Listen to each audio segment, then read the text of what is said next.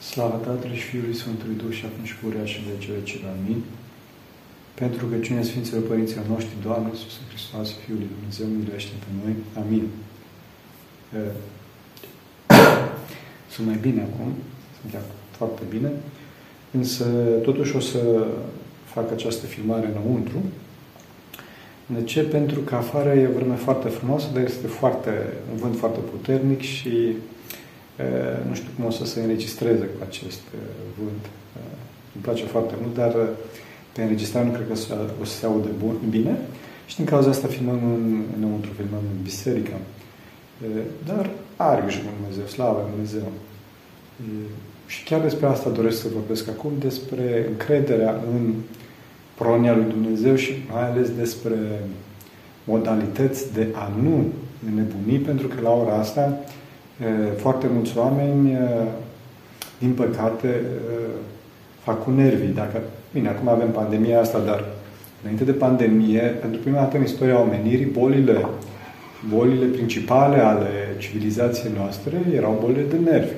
Prima dată în istorie existau marile pandemii, că tot vorbim de subiectul ăsta de ciumă de lepră, de gripă spaniolă și așa mai departe. Deci s-a pus problema să cum să spun, să existe la, la scară planetară bol de nervi, dar datorită faptului că astăzi oamenii sunt depărtați, de depărtați de Dumnezeu pentru prima dată în istorie, înainte de apariția acestui virus, principalele boli ale civilizației noastre, ale civilizației moderne, erau bolile de nervi. Deci, oamenii nebuneau la propriu, de ce? Pentru că erau departe de Dumnezeu. Trebuie să știți că în clipa în care omul se depărtează de Dumnezeu, cum spune la psalm, înnebunește.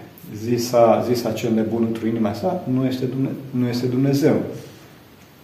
Deci, Dumnezeu nu este o idee care este bună din punct de vedere social, bună, să zic așa, între ghilimele. Dumnezeu este singura soluție a omului de a nu nebuni. Înțelegeți? Pentru că dacă, dacă omul nu are, nu are nădejde, nu are uh, credință într-o ființă tot puternică, în ființa tot puternică, care ea există, da, și un că este și, uh, dacă este ființă, este și ceva, este, Dumnezeu este și personal, adică este eficace, este activ în cotidian, dacă omul nu are această încredere în Dumnezeu, în această ființă tot puternică, care poate să-l ajute în viața de zi cu zi, omul nebunește. Omul nebunește, mai ales datorită faptului că omul uh, nu poate fără să, să, fără să aibă un Dumnezeu. Problema cea mare este faptul că uh, dacă omul nu crede în adevăratul Dumnezeu, sigur crede în alt Dumnezeu. Trebuie să știți că atei nu există. Atei nu există. Însă cea mai mare problemă cu atei este faptul că și-au pe Dumnezeu pe ei înșiși. Deci omul totdeauna, omul totdeauna absolutizează ceva, totdeauna are ce, pe ceva sau pe cineva pe post de Dumnezeu. Din păcate, cum spuneam, de cel mai multe ori acest Dumnezeu al său este El însuși și nu uh, Sfânta Trăime, nu comuniunea interpersonală pură, nu iubirea desăvârșită. Uh, în clipa în care omul absolutizează ceva sau pe cineva uh, și înaintează în viață și se întărește în această poziție a idolatrizării cuiva, inclusiv a sine, a lui însuși. În clipa în care pierde, în clipa în care pierde acest Dumnezeu, acest idol de fapt și vede că acest idol nu poate să-l mântuie și vede că acest idol se depărtează de el, fără, uh, uh, mai ales dacă nu, nu, nu trezerește nicio, nicio posibilitate de a-și recăpăta idolul înapoi, de a-și recăpăta pseudo-Dumnezeu înapoi, omul nebunește omul nebunește. Cea mai bună metodă de a nebuni cineva este să absolutizeze ceva, un lucru, o poziție socială, avere, o persoană, da, o femeie, de exemplu, pentru bărbat sau un bărbat pentru femeie, și vede că această, acest idol se depărtează de la sine și omul nu mai poate să, să-l obțină, omul trăiește iadul, adică se, se deznădăjduiește, începe să facă cu nervi. Da? Pentru că iadul este asta, este dorința absolută care nu, nu va mai putea fi împlinită niciodată. Nu va mai putea fi împlinită niciodată. Deci să avem grijă să nu absolutizăm. Este foarte, foarte important să nu absolutizăm. Din cauza asta în Vechiul Testament spunea Domnul Dumnezeu să nu ai alți zei în afară de mine. Nu pentru că cum să spun, Dumnezeu este așa meschin sau că dorește El puterea absolută. Nu. Și datorită faptului că a avea un pseudo-Dumnezeu, un idol, care la un moment dat, bineînțeles că va dispărea, sau la un moment dat, bineînțeles că se va vedea incapacitatea idolului respectiv de a-l mântui, de a rezolva problema existențială a omului, în clipa respectivă, omul va face cu nervi. Va face cu nervi. Deci în clipa în care va vedea că, uh, cum îi spune, nu, nu îl împlinește, nu, nu ajunge la lucrul respectiv sau lucrul respectiv uh, dispare. în cauza asta vedem uh, de foarte multe ori mari probleme pe plan uh, nevrotic în această uh, privință și nu se poate ajunge, Doamne ferește, până la sinucidere. Nu au fost cazurile cu idolii în muzică sau, mă rog, așa, care în clipa în care idolul respectiv țin de cazul lui Michael Jackson, în clipa în care Michael Jackson a murit, au fost foarte mulți oameni, a fost, da, mulți erau bine, nu ca și număr relativ la populația globului, dar au fost destui oameni, care, mai ales fete, femei, care au făcut cu nervi și unele dintre ele, Doamne ferește, chiar s-au sinucis. E, asta nu este bine, înțelegi? Nu este bine. Deci nu trebuie să absolutizăm absolut nimic. Sau să absolutizăm, cum spuneam, o poziție socială sau sănătate sau mai departe. Spun, are grijă cu Dumnezeu. Toate astea sunt apă sub pod. Sunt apă sub pod. Trebuie să lăsăm să treacă, trebuie să lăsăm să... să, să care grijă cu Dumnezeu? Are grijă cu Dumnezeu. Să ne gândim totdeauna la veșnicia noastră că suntem veșnici, că ceea ce contează viața este singur, este, sunt singure lucruri care le găsim după moarte, acelea sunt lucruri care contează, înțelegeți? Adică foarte puține. Deci ce găsim după moarte? Găsim sufletul nostru, găsim uh, uh, starea noastră de, de a iubi sau de a urâ, uh, găsim uh, virtuțile, nu? Starea noastră de blândețe, de pace, de uh, toate astea. Și, bineînțeles, starea noastră de, de detașare de orice lucru material. Asta o să găsim după moarte. Înțelegi? Dacă noi ne, noi ne, ne cum să spune, cramponăm de anumite lucruri care sunt trecătoare, de absolutizăm, încă o dată înnebunim. Acum, trebuie să știm că uh, o altă cauză pentru care, cum îi spune, uh, ajungem la aceste, aceste fenomene este lipsa, uh, lipsa Harului de Dumnezeu. Lipsa Harului de Dumnezeu. Și această lipsă Harului de Dumnezeu nu vine numai prin absolutizarea unor lucruri efemere, ci provine și din lipsa luptei duhovnicești, provine din trândăvie, provine din achedie, provine din deznădejde, înțelegeți? Și clipa în care omul se deznădejduiește, sau datorită faptului că vede că un anumit lucru trecător dispare, bineînțeles, sau nu mai poate să-l aibă, sau pur și simplu omul nu mai dorește să se lupte. Nu mai dorește să se lupte. Din cauza asta avem nevoie de curaj, aș avem nevoie de motivație, avem nevoie să știm ce ne așteaptă dincolo de moarte, să știm ce ne așteaptă în veșnicie. E, pentru asta trebuie să știm că de, trând, de trândăvie și de deznădejde scăpăm dacă cugetăm la moarte, dacă, dacă avem conștiința faptului că în fiecare clipă suntem în pericol de moarte, moarte văzută și care despărțirea sufletului de trup, moarte văzută și care despărțirea sufletului de Dumnezeu, și moarte văzută și ca și despărțirea sufletului de suflet, adică uh, mă despart eu de ceilalți, de frații mei, de uh, celelalte mădulare ale mele. Nu? Și bineînțeles, în ultima instanță, despărțirea în mine, adică ruperea, sfârșirea mea în, în tot felul de plăcere, în tot felul de atracții, în tot felul de, cum spuneam, absolutizarea unor lucruri temporare, a, a unor centri de plăcere, adică mă atrage, uh, cum să spun, mă atrage, de exemplu, lampionul acesta. Da? E, deci nu trebuie să mă intereseze nimic aici pe pământ, astfel încât să am timp să mă pocăiesc, să am timp să mă concentrez pe ceea ce este e, cu adevărat important, astfel încât să, să, să ajung într-o poziție bună dincolo de moarte. Pentru că, după cum spuneam, dacă, dacă nu ne luptăm pentru asta, odată începe să ne bunim aici pe pământ, da? pentru că trebuie să știți că probleme de nervi provin și din, și din, uh, din trândăvie, da? din, din lâncezeală, din acedie.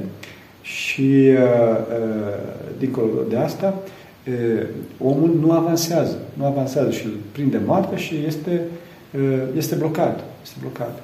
Deci, din cauza asta, principalul uh, mijloc de a scăpa de trândăvie, de acedie și de a ne cunoaște pe noi înșine, este uh, gândul morții. Dacă în seara asta mor, ce fac? Înțelegeți? Dacă seara asta mă, unde mă duc? sau dacă acum mor, pentru că singurul lucru sigur din viața mea este moartea. Și nimic, nimeni nu mi-a garantat că o să trăiesc până mâine. O să trăiesc până mâine. Deci dacă, dacă totdeauna ne gândim la, la moarte, atunci o să vedem că, o să ne dăm seama că nu avem vreme de pierdut și nu o să amânăm rugăciune, înțelegeți? Și atunci știm că în clipa în care vine moartea, în locul respectiv ne prinde și atunci trebuie să fim totdeauna pregătiți și totdeauna trebuie să fim împăcați și cu Dumnezeu și cu, și cu noi înșine și cu ceilalți, bineînțeles. Înțelegeți? Gândul, de moarte, gândul la moarte este atât de important și atât de puternic încât și-au dat seama până și, până și păgânii. În antichitate, în lumea elenistică, păgânii numeau filosofia, filosofia adică este iubirea de înțelepciune, era știința care se ocupă cu studiul morții. Înțelegeți? După cum fizicii fizica se ocupa cu științul, cu, cu, era știința care se ocupa cu studiul fiseos, adică a naturii, fizicii, studiul fiseos a naturii, fizica, la fel și filosofia, deci iubirea de înțelepciune, era știința care se ocupa cu studiul morții. După aceea, filozofia a ajuns să, să, să, să își expandeze arealul de cercetare în scopul, care este scopul vieții, în natura ființei și așa mai departe, toate ramurile ei.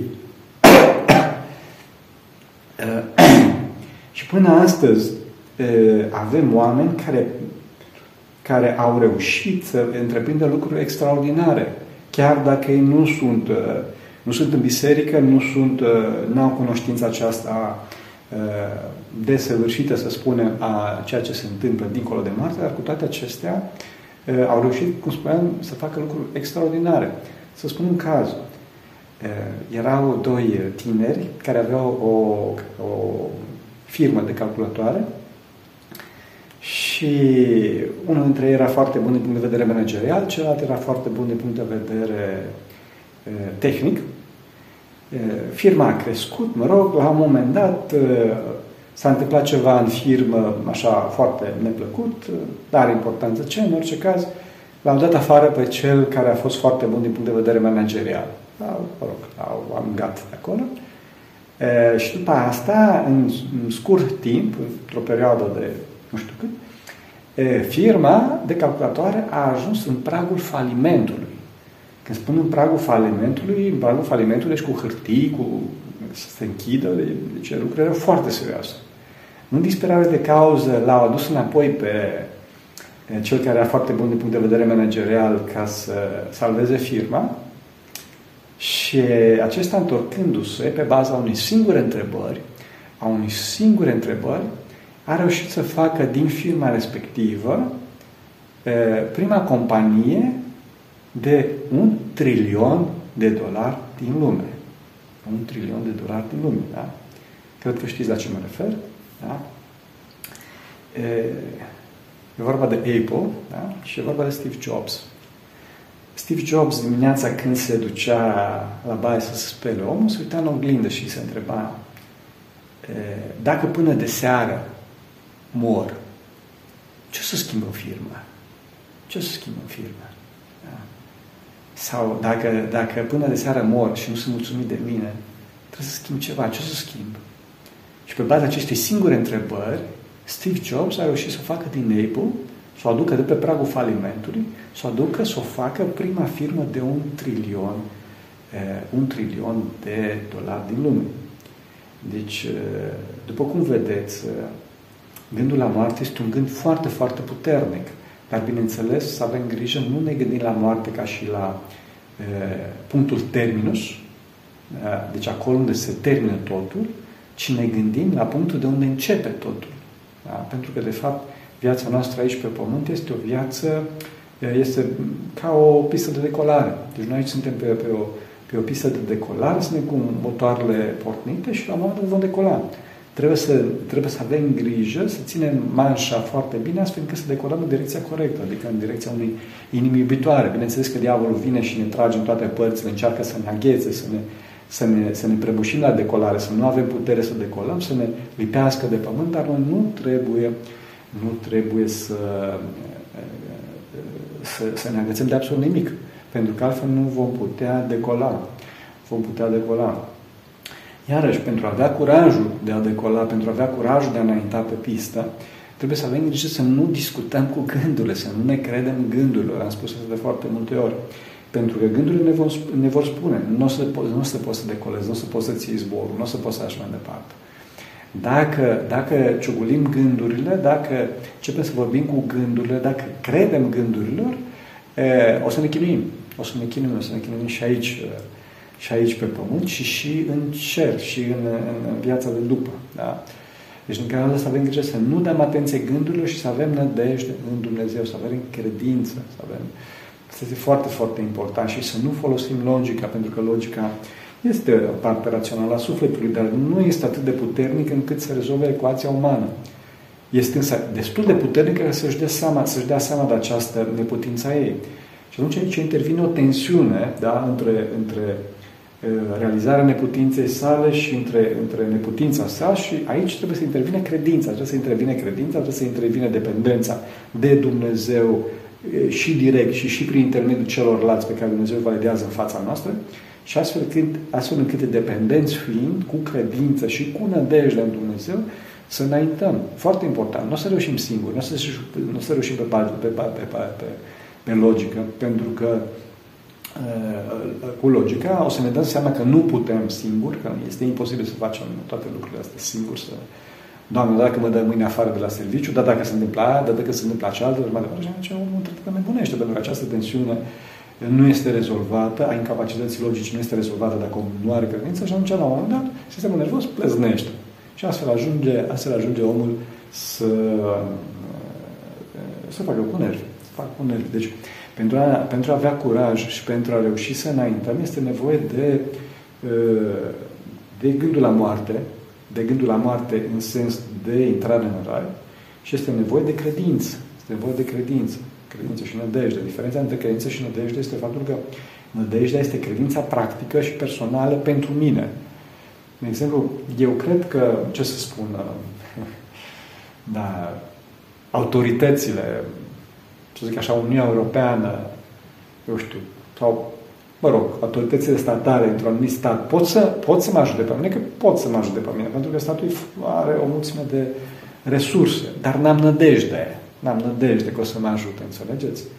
Pe când la Dumnezeu, și cred că Dumnezeu mă poate ajuta, pentru că Dumnezeu e puternic, dar și am nădejde să mă ajute, pentru că am văzut în în trecutul vieții mele, o mulțime de, în, în, în amintirile mele, am o mulțime de dovezi ale ajutorului foarte delicat, dar și foarte concret și foarte dulce, foarte frumos, foarte iubitor a, a lui Dumnezeu în cotidian, în viața mea de zi cu zi. Deci este foarte important să avem și credința, să avem și nădejde, că da, da, într-adevăr, Dumnezeu se ocupe de mine personal. O să se ocupe de mine personal. Înțelegeți că Dumnezeu o să mă ajute și să rezolve problemele. Și în cazul ăsta avem nevoie de, deci dincolo de gândul la moarte, dincolo de Uh, credință, avem nevoie și de nădejde. Și avem nevoie, bineînțeles, de rugăciune, pentru că trebuie să mă rog, să-i spun la Dumnezeu, Doamne, ajută-mă pe mine, Doamne, nu mă lăsa, și toate celelalte. Înțelegeți? Dincolo de asta, ca să avem curaj să înaintăm, trebuie să, trebuie să știm ce, ce, ce ne așteaptă, trebuie să știm ce este raiul. Că, da. E, bineînțeles că trebuie să avem experiența raiului, să trăim raiul e, încă de aici de pe pământ, ca să putem într-adevăr să știm ce este raiul părăția cerurilor. Bineînțeles că asta se poate, trebuie să știți, adică părăția cerurilor este înăuntru nostru și în, la oamenii sfințiți, la oamenii apropiați de care se apropie de Dumnezeu, se unesc cu Dumnezeu, parțial aici pe pământ, bineînțeles, raiul, împărăția cerurilor, este, este înăuntru lor, pentru că împărăția cerurilor este prezența împăratului. Bineînțeles că înainte de moarte, această prezență, cu toate că este foarte intensă, este totuși relativă. Desăvârșirea va fi după moarte sau mai bine zis, după învierea, după învierea din morți. Așa. Deci puțin despre, despre rai, despre ce ne așteaptă. De trebuie să știm că cea mai mare bucurie în rai va fi unirea dintre noi, adică eu să fiu în voi, voi să fiți în mine și noi toți să fim în ceilalți, ceilalți în noi, Dumnezeu în noi și noi, și noi în Dumnezeu. Deci unitate totală. Perihoreză se numește asta din punct de vedere teologic Și aceasta va fi cea mai mare bucurie. De ce? Pentru că vom vedea frumusețea și noutatea și taina celuilalt care este fără de sfârșit. Persoana va fi, o persoană celuilalt va fi în mine și va fi ceva cu totul și cu totul nou, cu totul și cu totul frumos, cu totul și cu totul extraordinar, înțelegeți? Astea sunt știrile de fapt. Știrile nu sunt ceea ce vedem pe, pe tot, toate canalele și mai departe, ci știrea adevărată este știrea celuilalt, adică partajarea experiențelor. Deci eu voi striga de bucurie, uite ce frumos este celălalt, uite ce frumos este al treilea, uite ce frumos Înțelegeți? Și asta este cunoștința adevărată. Cunoștința adevărată nu este bâșbâiala. Cunoștința adevărată este, cum spuneam, împărtășirea experiențelor, este, este cunoașterea, uh, este luminarea. Pac, cunosc, înțelegeți? Cum a spus și în cuvântul la schimbare la față, Petru efectiv știa. Pac, asta este Moise, asta este Elie. Așa, această cunoștință, așa, aceaste, aceste știri adevărate, Asta umplu pe om. Știrile pe care le avem, le avem acum sunt doar surogate, da, care nu niciodată nu se împlinească persoana.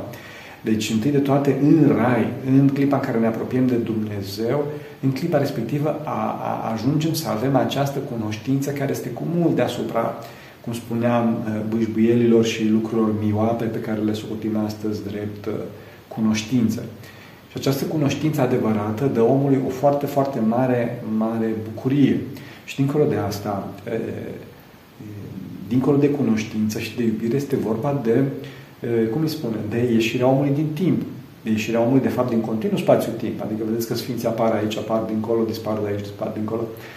Deci, omul va fi stăpânul materiei, nu avea o mulțime de cazuri, că doar binecuvintează, eu știu, uleiul sau pe un bolnav sau și mai departe și uleiul se mulțește, bolnavul se face bine, deci, efectiv, omul va stăpâni toată materia și tot continuu spațiul-timp. Deci nu va fi legat nici de nu va fi supus nici distanțelor, nici supus gravitației, nici supus timpului. Deci, în cauza asta avem aceste, aceste harisme. Întâi de toate, și poate că ar fi bine să le amintim ca să lămurim anumite lucruri. De este prima harismă în domeniul acesta al cunoașterii și al depășirii timpului și a distanțelor este harisma clarvederii, adică eu cunosc gândurile celuilalt. Asta, asta apare în clipa în care acest Adam original, acest, uh, uh, această minte gigantică pe care Dumnezeu o crease prin Adam, care era formată din foarte multe persoane, două genuri masculin și feminin, care această minte gigantică s-a spart prin căderea lui Adam, această minte gigantică începe să se refacă în clipa în care oamenii se apropie de Dumnezeu. Pentru că cum este lumea, arhitectura lui? Să vă imaginați lumea ca și un cerc, așa, și Dumnezeu este în centru și existențele sunt ca niște raze, așa, ca niște puncte pe cercul respectiv și își primesc existența de la Dumnezeu care se află în centru ca și, ca și dădătorul existenței. E, în clipa în, care, în clipa în care sunt două existențe și aceste existențe se apropie de Dumnezeu, în clipa respectivă, după cum vedem, existențele se apropie și între ele și se întâlnesc cu adevărat din punct de vedere existențial numai în Dumnezeu. Deci nu în clipa în care se, se întâlnesc cu Dumnezeu, adică ajung la Dumnezeire, în clipa respectivă se întâlnesc și între ele. Da? Asta ne-a spus eu Sfântul Dionisie Areopagita, a spus în secolul I. Așa. Deci, în clipa în care cineva se apropie de Dumnezeu, în clipa respectivă, începe această partajare a experiențelor și apare, reapare darul clar vederii, adică omul cunoaște gândurile celuilalt. Da? și cunoaște o mulțime de lucruri despre celălalt. Da. Era un părinte care, foarte simplu din Sfântul Munte, foarte, foarte simplu, un român venea, care, Gheron Enoch, poate că ați auzit de el, chiar am postat și cu el, așa, care s-a dus în Tesalonic și e, a trebuit să ia un taxi. Și când s-a suit în, în taxi, e, taximetristul, văzându-l că este un om foarte simplu și neștiutor de carte și așa foarte, foarte neînvățat, începea să, să-și bate joc de monahi, începea să înjure, începea să o mulțime de lucruri necuvenite. Da, și la, la un moment dat chiar deschisese fereastra mașinii, că era cald și începea să înjure în trafic pe unul și pe altul și mai departe. Și la un moment dat bătrânul Enoch nu, nu mai, nu, n-a mai putut să, așa, să se abțină și a zis Măi, Panagiotie, știi ce? Ar fi bine să nu mai înjur că ne vede lumea, că eu sunt monac și ne vede lumea și ne facem de râs. În clipa respectivă, taximetristul în gheață, trece așa o sudoare rece pe spate și se întoarce către simplul Gheronimoc și spune, Părinte, dar de unde știți că mă cheamă Panagioti? Și bătrânul așa foarte calm și mustăcin zice, e, am zis și eu un nume la întâmplare și nu că s-a, că s-a nimerit să fie adevărat. da. Deci aceste, această harisma clarvederii apare în clipa în care, cum spunea, cineva se apropie de Dumnezeu și asta nu are legătură cu, să zic așa, cu cunoașterea intelectuală a omului respectiv. Altă harismă este harisma înainte vederii. Da? Adică eu cunosc nu numai nu numai despre celălalt, eu știu cum îl cheamă, sau gândurile lui, sau starea lui, da? pentru că în cadrul clar vederii este și vorba, cum spuneam, de partajarea experiențelor, adică după cum eu simt că mi-e cald, mi-e frig, mi-e foame, mi-e sete, sunt trist, am gândurile cu tare, la fel poate a, și, și celălalt să simtă exact același lucru pe care le simt eu, dar sunt trăirile mele, nu trăirile lui. Deci celălalt simte că, de exemplu, uh, mie, mie foame sau mie mi-e sete, sau, cum spuneam, gânduri. De obicei, Dumnezeu nu descoperă lucrurile astea mărunte, ci descoperă lucrurile importante pentru mântuirea mea. De obicei, cum spuneam, care astea sunt gândurile, sunt stările. Da? Simt că ești mâhnit, simt că ești depresiv. Da, și din cauza, din cauza asta Sfântul Iosif Isihastul, cum stătea la masă cu ucenicii, la un moment începea să plângă sau începea să se roage din senin și întrebau ucenicii ce s-a întâmplat, Gheron, da? Și Sfântul Iosif Isihas spunea, un sufletul cu tare are nevoie de ajutor acum. Da, că știa. Da. Știa. Asta se întâmplă. Asta este, cum spuneam, darul clar vederii, care este vorba, spuneam, de această partajare a experiențelor și a gândurilor.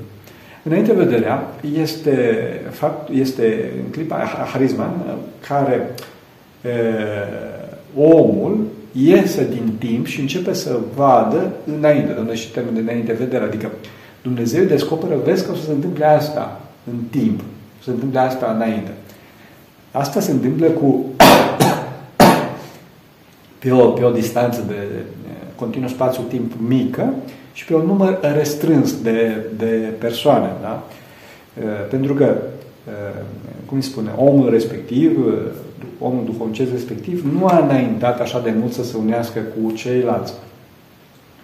Această unire, cum spuneam, provine, trebuie să știți, și foarte important, provine și din, și din măsura duhovnicească a omului respectiv, dar poate să provine și din credința din credința celuilalt, din credința ucenicului, din, uh, sau din uh, relația uh, duhovnicească între cei doi, care poate să fie dincolo de relație duhovnicească standard, adică duhovnic, ucenic, stareț, ucenic, povățitor ucenic, da, Gherana, poate să fie și o relație instituțională. Adică, de exemplu, mama poate să simtă, dacă mama este duhovnicească și se roagă pentru copiii lui ei și îl iubește în Hristos pe copilul ei și nu este posesivă sau nu așa departe, Dumnezeu poate să-i spună, copilul are acum o problemă, roagă-te pentru el, sau să descopere ceva. Dar bineînțeles că astea sunt așa mult mai mici. Ceea ce este mult mai mare, cum spuneam, este în clipa în care există această relație de credință și această relație duhovnicească de sfințenie. Asta este, cum spuneam, clar vederea, înaintea vederea, înainte vederea că se descoperă lucruri din viitor, uneori și din trecut și tot înainte vedere se numește. Dacă ți s-a întâmplat nu știu ce, mă rog, asta se poate numi și clar vedere. Și mai există, bineînțeles, pe ultima, pe ultima, cum îi spune, treaptă, este vorba de prorocire. Prorocie. Prorocia este în clipa în care cineva are darul înainte vederii, pe o distanță mare în timp și pe un areal mare de oameni pe o, un areal mare al continuu spațiu-timp. Asta este prorocia. Deci o, o, o dimensiune foarte mare a, a darului înainte vederii, adică dacă înainte văzător este cel care îi spune cuiva că vezi că ai grijă nu știu ce, prorocul este cel care spune o să se întâmple nu știu ce în România, în Grecia, în, sau mă rog, în Transilvania sau în Moldova. Acestea acestea sunt harismele care, care, din punct de vedere gnosiologic, din punct de vedere al cunoașterii, împodobesc pe omul care se apropie de Dumnezeu, dar trebuie să știți că, în general, oamenii ascund aceste, deci care le au, în general, le ascund. De ce? Pentru că ca să nu fie vânați, ca să nu fie, cum îi spune, și dincolo de asta e și de slavă de șarvă, adică Dar dacă este nevoie sau dacă ucenicul, dacă celălalt cade în depresie sau are gânduri împotriva, împotriva povățuitorului, atunci, atunci omul respectiv spune. Și bineînțeles spune întâi de toate, întâi de toate atunci când îi spune Dumnezeu, adică îi spui asta respectivul. Da? Țin minte la un moment dat era cu Sfântul Porfirie că îi spunea un ucenic, chiar onda, sunteți un sfânt, sunteți mare, sunteți... Și zice, nu vă mândriți, faceți atâtea minuni, nu vă mândriți. Spune Sfântul Porfirie, zice, de ce să mă mândresc? Pe cum de ce vă mândriți? Păi toate atâtea minuni, toate lucrurile astea... Și zice, Sfântul zice, uite care treaba, vezi că în 5 minute o să sune telefon. O să fie cu tare, cu problema cu tare și răspunsul cu tare. Și într-adevăr, în 5 minute sună telefonul, spune Părinte Porfire, ridică-l și răspunde. Omul ridică, era într-adevăr omul cu tare, cu problema cu tare și ucenicul Sfântului Porfire dă răspunsul cu tare. Omul îi mulțumește foarte călduros la telefon și închide. Și spune Sfântul Porfire, zice, păi nu te-ai mândrit? Zice, nu. Păi de ce nu te-ai mândrit? Cum de ce nu m-am mândrit? Păi Sfinția voastră mi-a spus să-i spun toate lucrurile astea. Și spune Sfântul Porfire, la fel și la mine cu Dumnezeu. Și la mine cu Dumnezeu. Ce îmi spune Dumnezeu, aia spun și eu mai departe. Înțelegeți? Deci în clipa în care omul face voia lui Dumnezeu, încearcă să facă voia lui Dumnezeu și are conștiința că ce face este de la Dumnezeu, în clipa respectivă omul nu se, nu se, cum spune, nu se mândrește. Bineînțeles că trebuie să avem atenție că diavolul, care este și el uh, o o prezență foarte malefică, foarte inteligentă și activă, se poate amesteca și el. Și din cauza trebuie să avem tot timpul grijă să nu, să, să nu ne credem gândului, cum spuneam, și să ne păstrăm smerenia, pentru că singurul lucru pe care diavolul nu poate să-l mineze este, este smerenia. Da? Și bineînțeles, aceste harisme ale Harului Duhului Sfânt, diavolul nu, nu le are, dar el conclude. El conclude, trebuie să știți. Deci nu are, are dar vederii diavolul, dar conclude ce gânduri avem pe baza experienței lui foarte mari și din cauza asta poate să joace pe clar văzătorul și face pe în cauza asta avem medii, mediumii și toate, toate, toate vrăjitoarele ferească Dumnezeu, înțelegeți? Așa. E, ca să ajungem însă la acest stadiu de îndumnezeire, avem două stadii înainte în viața noastră duhovnicească. Întâi de toate este vorba de lupta cu patimile și după care iluminarea. În lupta cu patimile, care se întâmplă la începutul vieții duhovnicești, trebuie să fim foarte atenți, să avem zel, să avem zel, să avem rugăciune și mai ales să avem ascultare, să avem ascultare, pentru că patimile ne întunecă, întunecă mintea, ne țin mintea întunecată și nu vedem, nu vedem. Și din cauza asta este, este capitală ascultare, să avem ascultare în față și credință, ca să avem ascultare, față de conducătorul nostru duhovnicesc, să facem asta și să avem conștiința că nu putem singuri.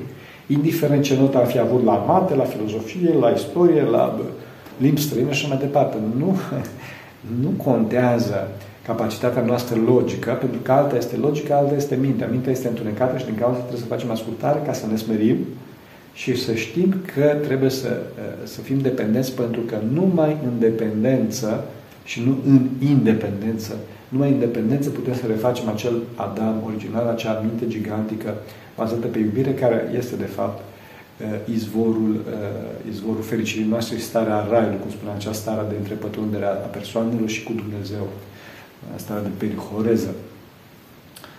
Deci, în această, în această luptă cu patimile, care, cum să spun, este de obicei la începutul vieții monahale, dar uneori se poate întâmpla o cădere în viața monahală și atunci omul iarăși cade în patim, pentru că patimile sunt iubitoare de, de, de, iubitoare de întoarcere, cum spune Sfântul Ascararu, atunci este nevoie clară de ascultare. Deci, ascultare mularisia, cum spune, o să spune Sfântul, multă de ascultare de catâr. Ce s-o zis să face, aia face, terminat. Fără discuții, fără ascultare oarbă.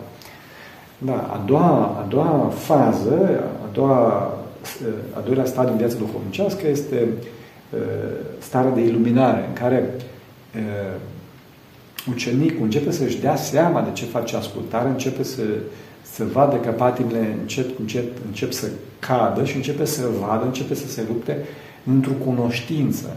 Adică, da, uite, fac asta pentru asta, uite că așa, uh, așa se gestionează patima cu tare, așa, bineînțeles că uneori mai primește câte un an în falcă, dar deja ucenicul știe oarecum să se lupte, nu singur, ci sub oblăduirea Harului Lui Dumnezeu și sub oblăduirea, sub supravegherea învățătorului, dar este totuși o luptă în lumină, cum spuneam, în, în iluminare, adică știe și singur ce să facă, înțelegeți? Deci și copilul la vârsta de 10 ani este tot sub oblăduirea părinților, dar este mare diferență între copilul la vârsta de 10 ani și copilul la vârsta de 2 luni.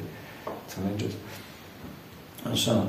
Sau, ca să vorbim de, că tot vorbim de iluminare, este diferența între lupta cu patimile, lupta cu patimile se aseamănă cu lupta noaptea la miezul nopții într-un codru cu o mulțime de, de diavol, nici nu știu de unde vine și dai în continuu, te lovesc și ei, lovești și tu, pe când iluminarea este ziua la miaza mare și tu ești, uh, deja ești bine antrenat să te poți lupta, ai și arme și celălalt, da, nu prea poate să, să pătrundă prin platoșa ta și nu se poate apropia din cauza sabiei Duhului pe care o ai.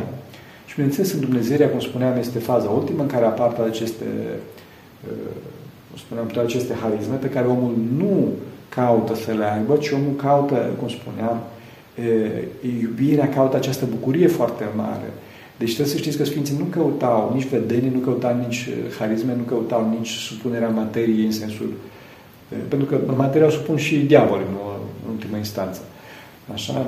Sau depășirea continuu spațiu-timp, adică să apară ce se despart dincolo. Acestea erau lucruri secundare, erau efecte secundare ale, ale stărilor de îndumnezeire, pentru că începeau încet încet să se asemene cu Dumnezeu. Și cum spuneam, ceea ce, ceea ce pe om îl atrage foarte mult este această stare de, de beatitudine, de iubire, de, de, de fericire nesfârșită, de dulceață nesfârșită a iubirii dumnezeiești.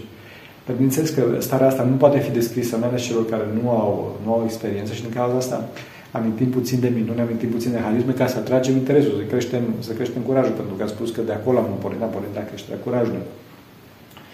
Deci, aceasta este o, una din, din, din împărțirile vieții duhovnicești, adică lupta cu patimile, uh, iluminarea și uh, îndumnezeirea. O altă împărțire care se supra, este diferită, dar se suprapune, se uh, completează cu, cea, cu asta pe care am amintit-o, este, este împărțirea vieții duhovnicești a Vechiului Testament. Da? Asta amintește și Sfântul Sofronie, amintește și Părinte Zaharia de la Essex. Adică, ce se întâmplă Vechiul Testament?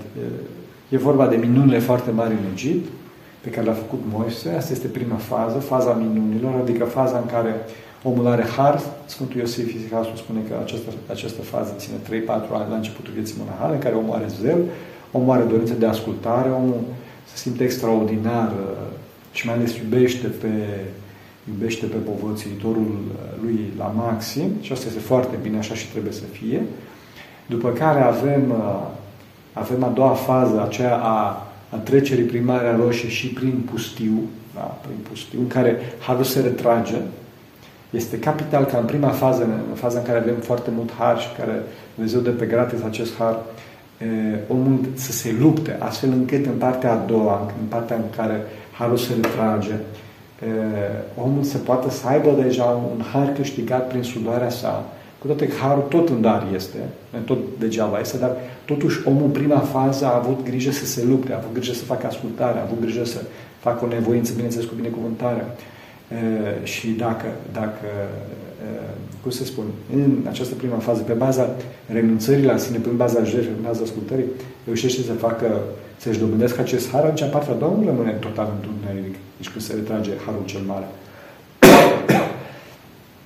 Și atunci, în această a doua parte, este, este capital ca uh, spovățuitorul duhovnicesc să mențină curajul. Să mențină curaj și să spună că vezi că harul vine și pleacă, harul vine și pleacă, harul vine și pleacă și nu te tulbura. Nu te tulbura, nu-ți pierde curajul. Stai liniștit că așa se întâmplă, că asta e parazita vederii lui Adam, această alternanță a harului tu continuă să-ți faci, să-ți faci cum îi spune, pravila, să-ți faci canonul, să-ți faci programul duhovnicesc constant. Este foarte important să fie constant. Și nu, să nu cazi în deznădejde sau mai ales să nu te întorci iarăși în Egipt. Asta în cazul este foarte important Vechiul Testament. Vechiul Testament nu este atât o carte este, este o carte duhovnicească. Pericolul cel mare este că omul să se întoarcă iarăși în Egipt, adică să se întoarcă iarăși la Padim, cum spuneam la prima, la prima împărțire a vieții duhovnicești, poate omul să se întoarcă din starea de iluminare în starea iarăși de, de luptă cu patimile. Deci dacă omul își continuă drumul prin uscăciunea deșertului, adică prin uscăciunea lipsei de har, prin uscăciunea iadului pe care trăiește, la un moment dat o să, o să înceapă să aibă această stare de apropiere de pământul făgăduinței. Pentru că, mare atenție, acest, acest drum plin de șet, această uscăciune de har este totuși o stare de iluminare oarecând, oarecum spunând, pentru că uh, harul il, iluminează pe și spune care treaba, tu ești de iad, dar nu dezvădăjdui. Asta este starea ta, te luminezi să vezi cum ești, ca să nu cazi în mândrie, să nu crezi că ești cineva și zici totul e bine, totul e în regulă, totul este roz. Eu te luminez pe tine, dar trebuie să continui pe drumul ăsta, să nu dezvădăjdui, să continui. Asta spune Sfântul Siluan, a spus eu. Știți că este una din cele mai mari învățături duhovnicești ale secolului 20.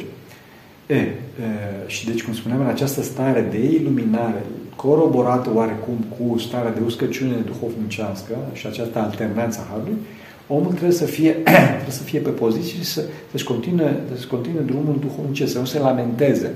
Să se lamenteze, să fie, cum spuneam, foarte, foarte atent în ascultarea sa, foarte atent în ascultarea sa.